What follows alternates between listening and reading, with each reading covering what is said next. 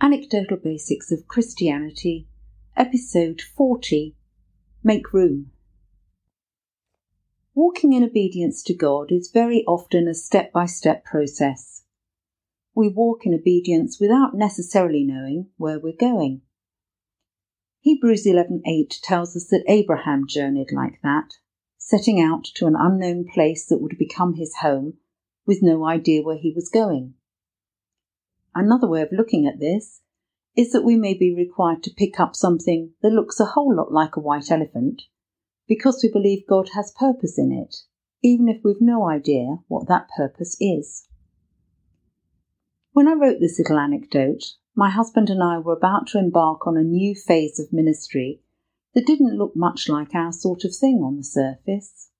In fact, it falls into a category of something that we'd quite often said was not for us.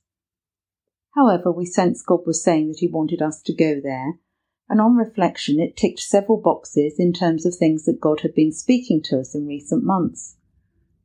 But we didn't have much idea at that stage of what God might do, nor of what He might ask us to do when we got there. The decisions that we make to say yes to God and then to turn up at the right time in the right place make room for God to do what He will do. I sometimes think that a great deal of what God wants us to do for the furtherance of His kingdom boils down to turning up.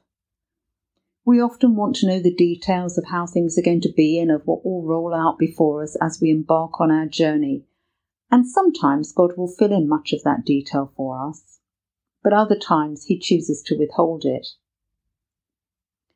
If God filled in all the detail for us, then we might run off ahead of his timing and try to do it all Ishmael fashion.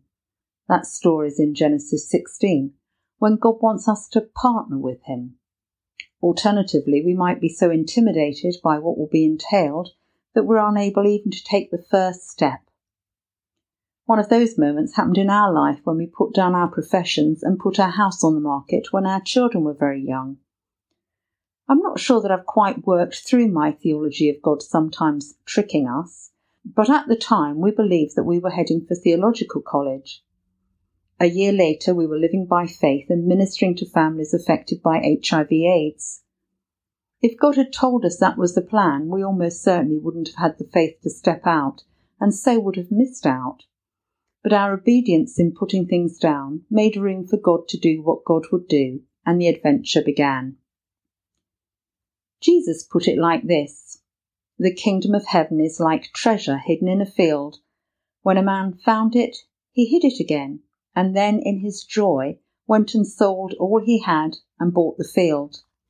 That's Matthew 13:44.